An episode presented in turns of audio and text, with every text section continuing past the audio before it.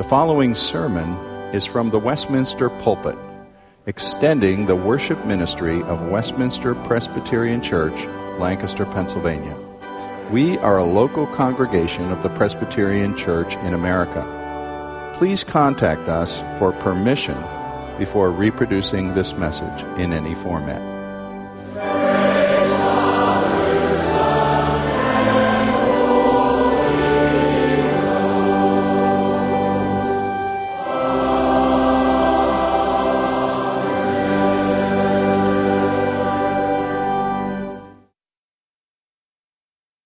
Going to read Acts beginning at Acts 28, beginning at verse 16 through the close of this chapter. Listen to God's word. And when we came into Rome, Paul was allowed to stay by himself with the soldier that guarded him.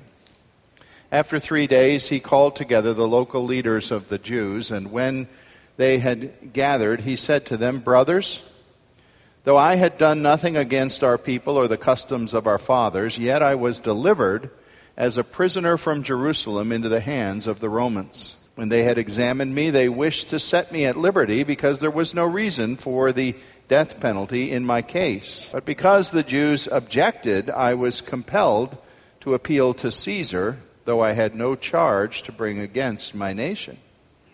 For this reason, therefore, I have asked to see you and speak with you, since it is because of the hope of Israel that I am wearing this chain. And they said to him, We have received no letters from Judea about you, and none of the brethren coming here has reported or spoken any evil about you. But we desire to hear from you what your views are, for with regard to this sect, we know that everywhere it is spoken against.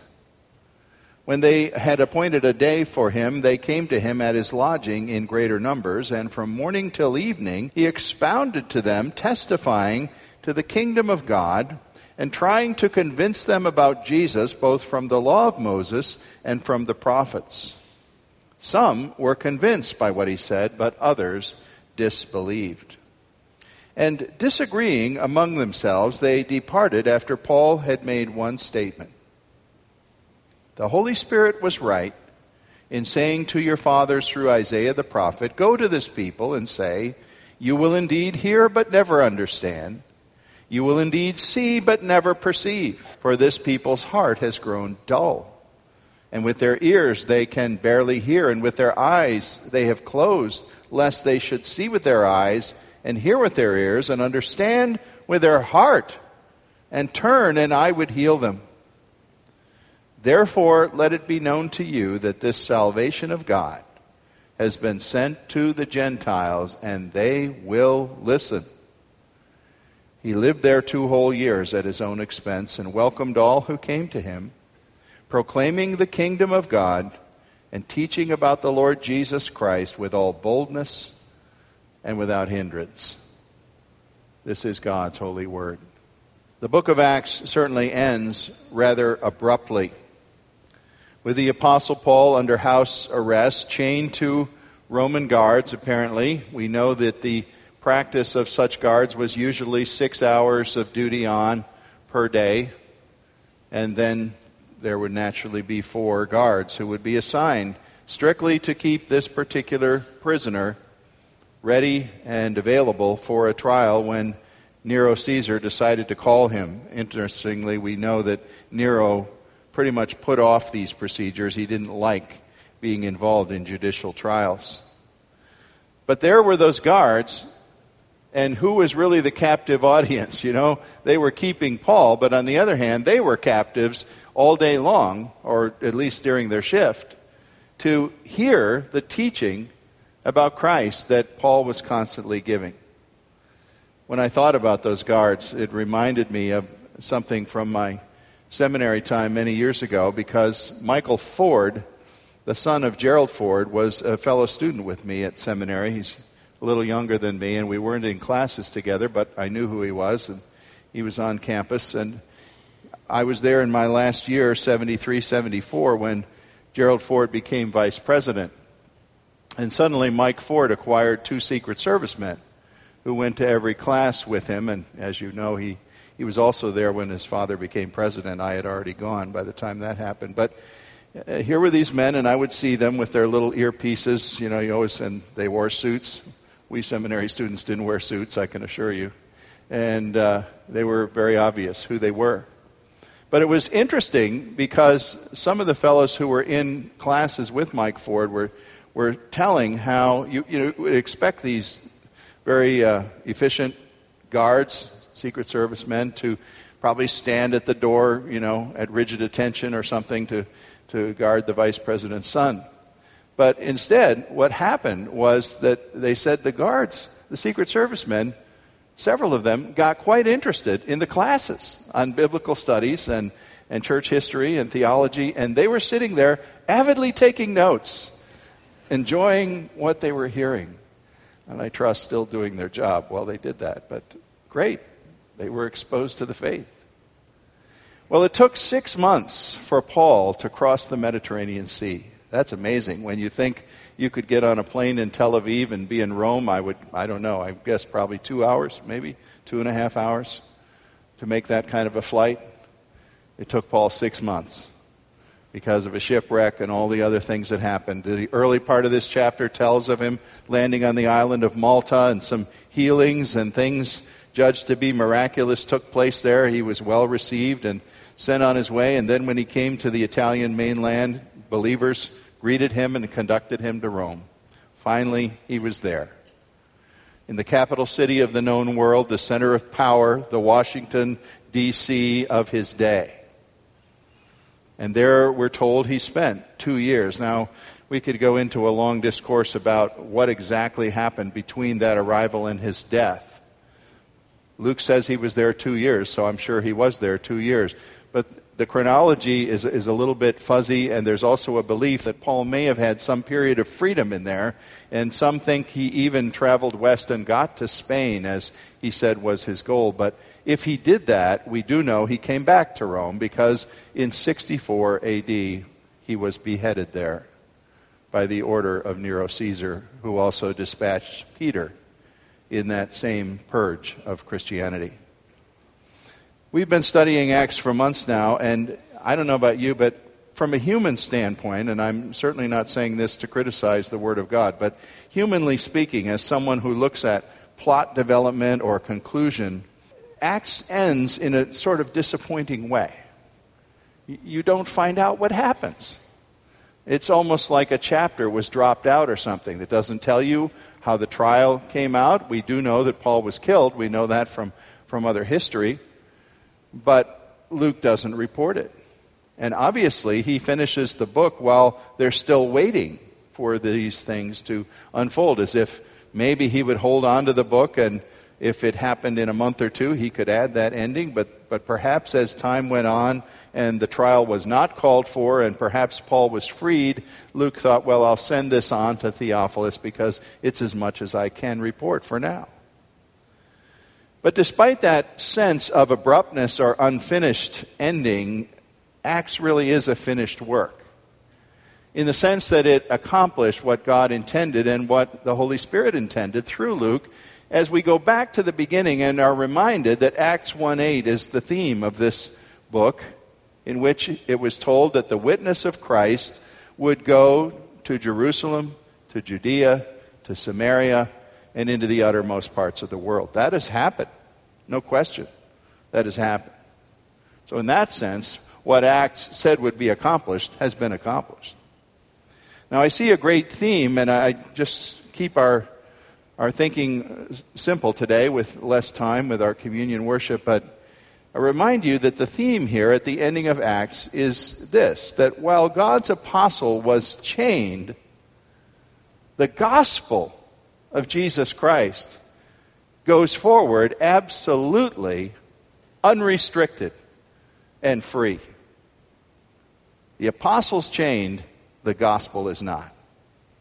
The good news of transforming hope that came from the death and resurrection of Christ has been under siege in this whole book. You've seen every kind of opposition to the message that could possibly be offered to its human witnesses. They have been killed as in the case of James or Stephen. They've been lied about, mocked, beaten, chased out of town, stoned, left for dead, shipwrecked, starving, every kind of hardship or persecution you can think of, with people hounding their tail, literally going to the next town to report lies about the apostles so that the people in the next town wouldn't believe them. And yet, with all that opposition, what we see is that the gospel keeps moving forward and leaping ahead. It's like those fires you're seeing on the news in California with the Santa Ana winds, and, and they just can't tell where they're going to go or how fast they're going to move, and people get one hour's notice that their house is in danger. That's the way the gospel has been in the book of Acts, racing from town to town and island to island new churches, new witness being established. So, despite the opposition, the gospel's been triumphant. Paul wrote 2 Timothy from his imprisonment in Rome during this time. And he might have very well been stating a good theme for us of, to put upon, or a, a banner to put upon Acts 28, when he wrote in 2 Timothy 2 9 and said, I am bound with a chain like a criminal. But the Word of God is not bound. And that really is the final declaration of this book of Acts. I have three swift points for you this morning to see here. The first comes in verses 23 to 27 primarily, and it's a familiar emphasis, something we've heard before. As Paul calls to the Jewish leaders of Rome synagogue, and he says to them in so many words that the hope of Old Testament Israel was fulfilled in Jesus for those who have eyes of faith to see it. Now, this is consistent with his whole ministry. Remember, he always went to the synagogue first, he always started with his people. He had quit on that a few times, but here he is still at Rome, still doing it. He calls these synagogue leaders and wants to present the case for Christ to them. I think he had an ulterior motive, which was to find out whether they knew anything about his case and the charges against him. And they give evidence, you see, that they don't. They said, We haven't heard anything bad about you. Evidently, the, the uh, folks in Jerusalem didn't even bother to send formal letters on ahead charging Paul. They just figured, you know, that he was out of their hair and the thing would take care of itself somehow. So Paul finds out that, that no uh, condemning evidence has been sent about him. And he then wants to use this opportunity to present his apologetic for Christ as the Messiah of Israel. And he says in verse 20, it is for the hope of Israel, God's fulfillment of what the Old Testament expected, that I am wearing a chain. I'm not a traitor to my Jewish heritage or my nation of Israel. Paul's saying I was I'm a Bible scholar who has studied Moses and I've studied all the prophets and I've heard one resounding theme in all of them. They were looking for someone. And I know who it is it is Jesus of Nazareth, the Son of God. And it says he spent a full day. They came, and from morning till evening, I have no idea exactly how long that was, but it, quite a strong disputation. Surely a question and answer time and a time of argumentation as they talked about the scripture. And Paul actually won over some of the Jewish leaders' minds, it says, but many remained unconvinced. You see, I, it was always an enormous problem to Paul, and it, it's an unresolved problem. Paul must have thought often why is it that my people Israel were singled out by God to be that special model of his grace and how he would work and so on?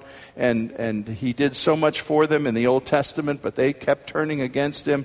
And now it appears that they're forsaking him in droves, and the worst animosity we get towards Jesus, his son, our Savior, is from Israel.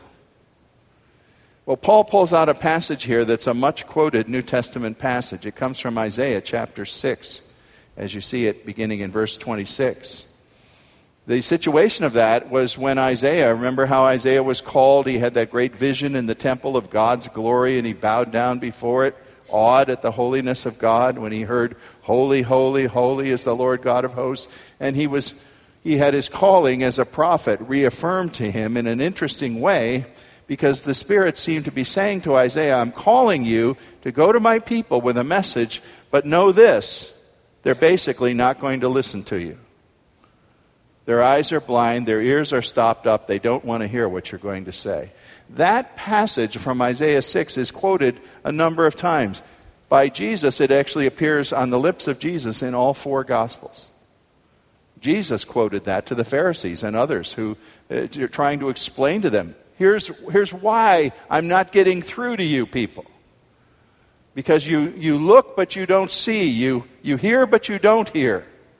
You think, but you don't perceive anything. And it's your rebellion that has brought this deafness and this blindness. Your spiritual arrogance has caused you not to hear what God is saying. And so it was true what John 1 11 said that Jesus came to his own, but his own wouldn't receive him.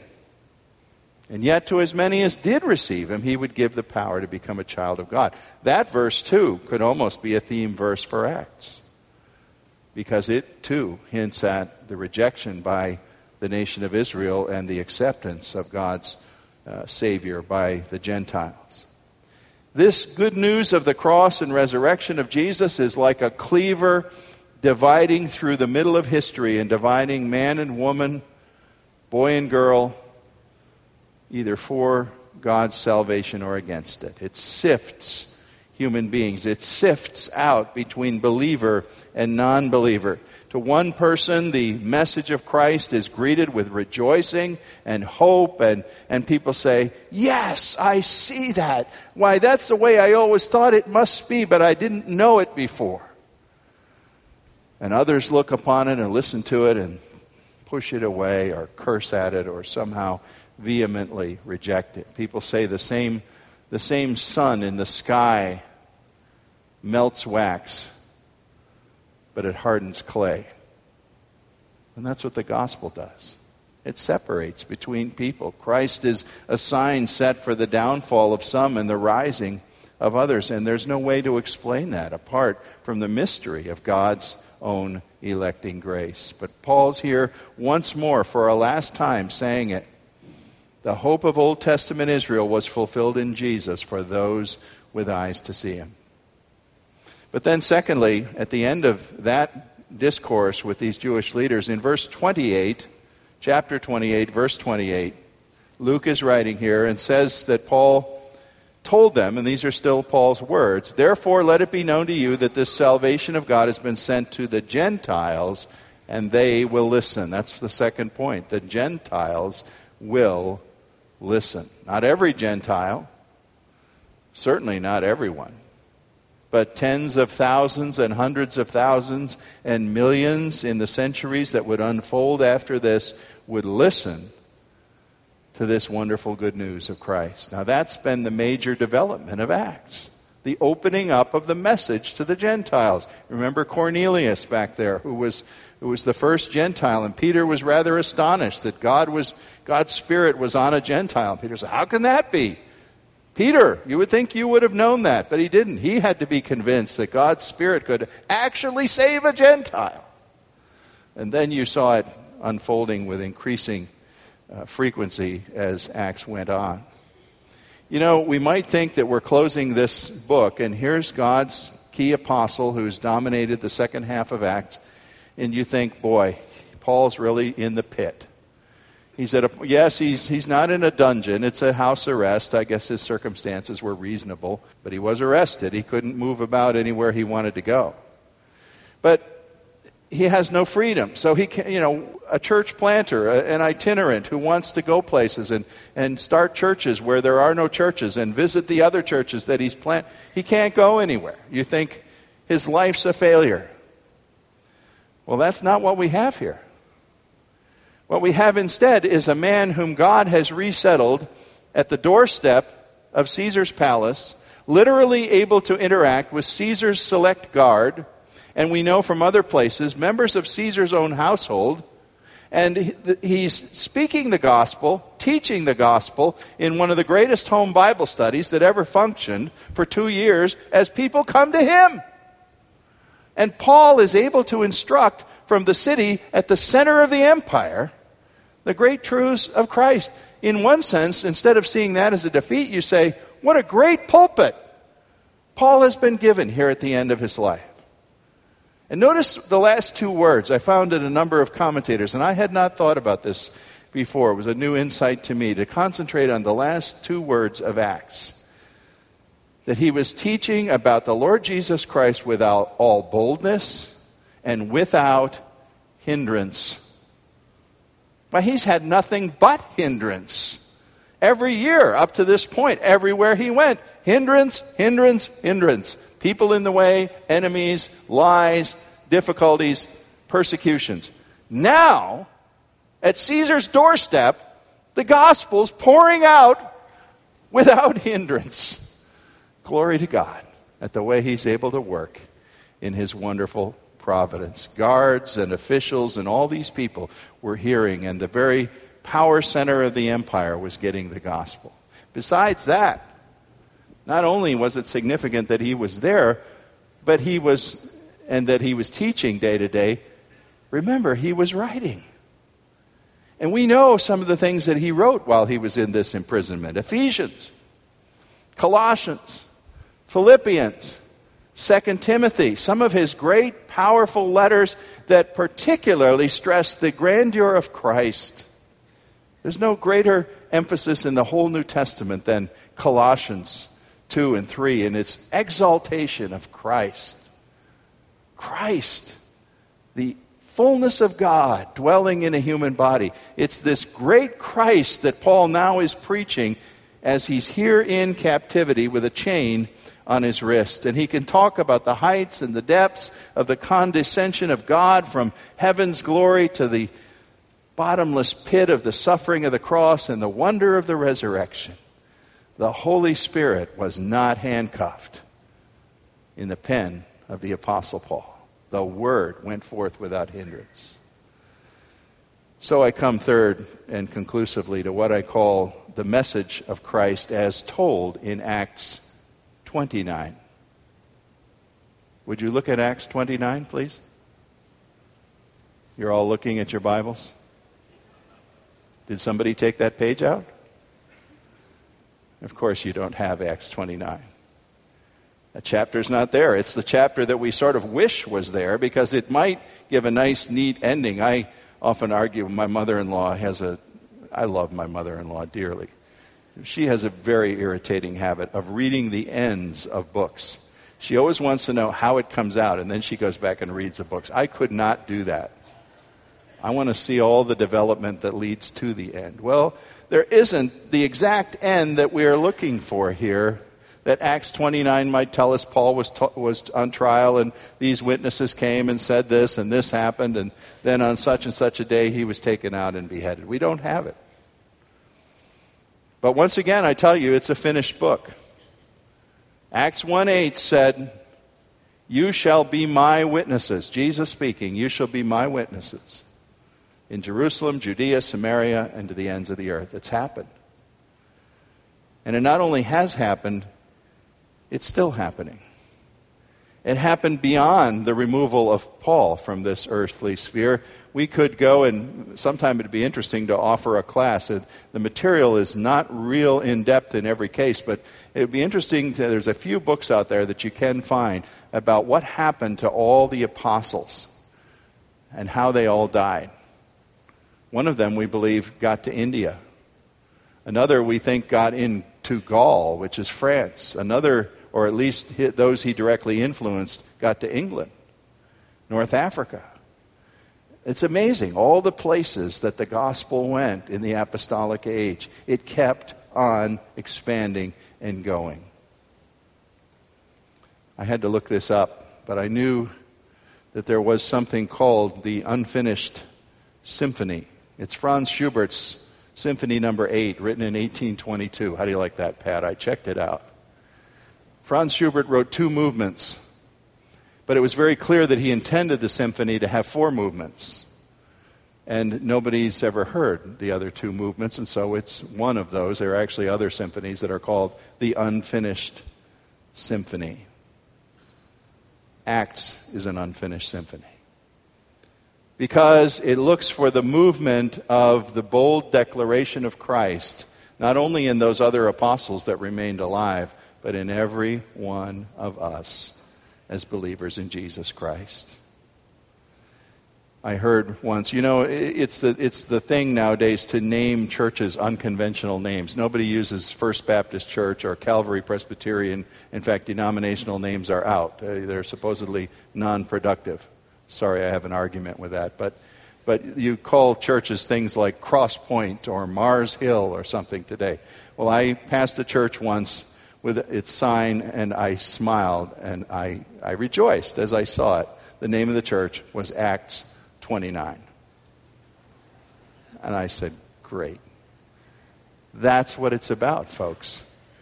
God's people were saying, We now have the message of bold declaration of a living Savior, a powerful Savior, to carry forward. Paul's not here anymore, but we have his task.